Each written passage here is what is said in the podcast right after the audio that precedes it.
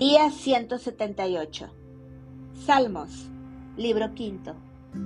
Salmo 114. Las maravillas del Éxodo. Cuando salió Israel de Egipto, la casa de Jacob del pueblo extranjero, Judá vino a ser su santuario, e Israel su señorío. El mar lo vio y huyó, el Jordán se volvió atrás.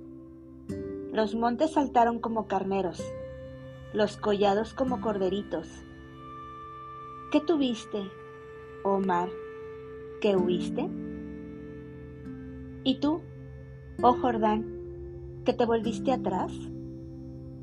Oh montes, ¿por qué saltasteis como carneros y vosotros, collados, como corderitos?